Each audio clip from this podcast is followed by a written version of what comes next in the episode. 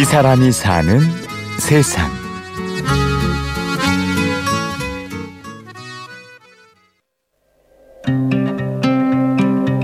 승부가 아, 이번 판 내가 안바 몇 번 했어. 이번 판에 내가 탭을 다섯 번 받았어. 이번 판에 여섯 번 받았어가 아니고 30대에 너 운동하고 있어? 40대인 너는 운동하고 있니? 50대인 너는 뭘 하고 있어? 그 그게 진짜 승부인 거예요. 진짜로 승부는 관 뚜껑에 못 딱 박히는 그 순간이 승부인 거예요.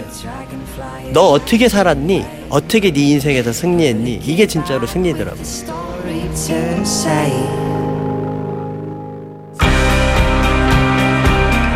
평생 무술을 하며 몸을 단련해온 남자가 말합니다. 진정한 승부는 인생 마지막 순간에 자신의 삶을 두고 말할 수 있는 거라고.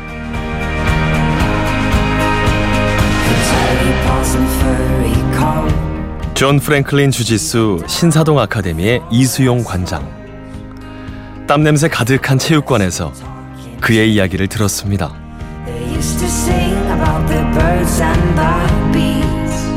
스파링 하겠습니다. 첫 스파링 10분 하겠습니다. 자, 준비. 시작. 저는 존 프랭클 사범님 밑에서 배운 학생들이 굉장히 많은데 그 중에 한국인으로는 첫 번째 블랙벨트고요. 존 프랭클 주짓수 강남 신사 아카데미 운영하고 있는 이수용 관장입니다. 주짓수. 흔히 여자도 남자를 이길 수 있는 격투기라고 알려져 있죠. 약한 사람이 강한 사람을 어느 정도 훈련을 통해서 제압할 수 있어요. 체육관에서 도장에서 운동하다 보면 늘상 봐요. 훈련하고 있다면 내가 48kg여도 100kg랑 싸울 자신이 생겨요. 두렵지만. 어떻게 이런 일이 가능할까요? 호신술의 기본은 무술의 기본이기도 한데 상대를 기만하는 거예요. 상대로 하여금 안심하게 만들고 자기 상황을 착각하게 만드는 거예요. 여학생들이 훨씬 유리한 건 뭐냐면 남자의 시선에서 무조건 아 여자니까 약할 거야라고 생각을 하고 접근을 해요. 너무너무 좋은 거죠. 그냥 존재만으로 방심을 하게 만드는 거잖아요. 반대로 생각하면 아무리 강자여도 방심하는 순간 제압당한다는 뜻이겠죠. 그래서 십수년을 훈련해온 이수용 관장도 늘 긴장할 수밖에 없다고 하는데요. 어떤 느낌이냐면 나쁘진 않은데 매일매일 쪽지 시험 보는 느낌? 끝나고 나면 개운해요, 되게. 그리고 그걸로 점수를 매기지도 않고 순위를 매기지도 않아요. 그런데 쪽지 시험을 매일 봐요.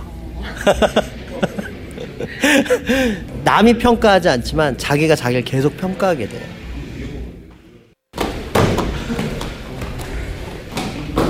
주짓수하다 정말 많이 나오는 동작이에요. 보통은 어떤 동작을 할 때 아름답고 우아하게 크게 한 번에 빵 해야 된다고 생각해요.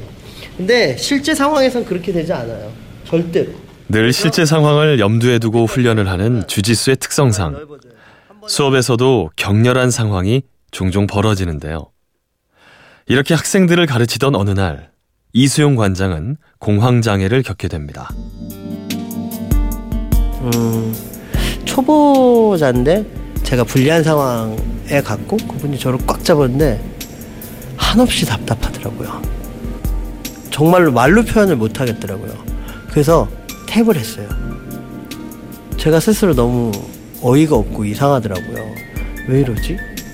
또 해봤어요. 똑같더라고요. 내가 십몇 년 동안 해왔는데 이거를 밑에 깔려 있다고 답답해서 항복을 하는 거예요. 힘든 시간. 이수용 씨가 떠올린 건 자신이 늘 학생들에게 하던 말이었습니다. 네가 가지고 있는 걸 그대로 직시하고 그대로 받아들여야지 그래야지 훈련할 수 있다. 그러니까 작은 사람도 큰 사람도 남자도 여자도요. 네가 45kg인 거, 네가 키가 작은 거 거기에서부터 출발해.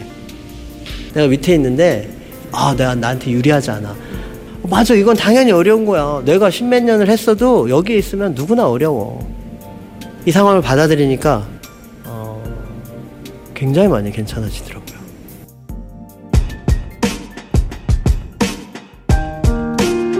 자신을 있는 그대로 받아들이는 것.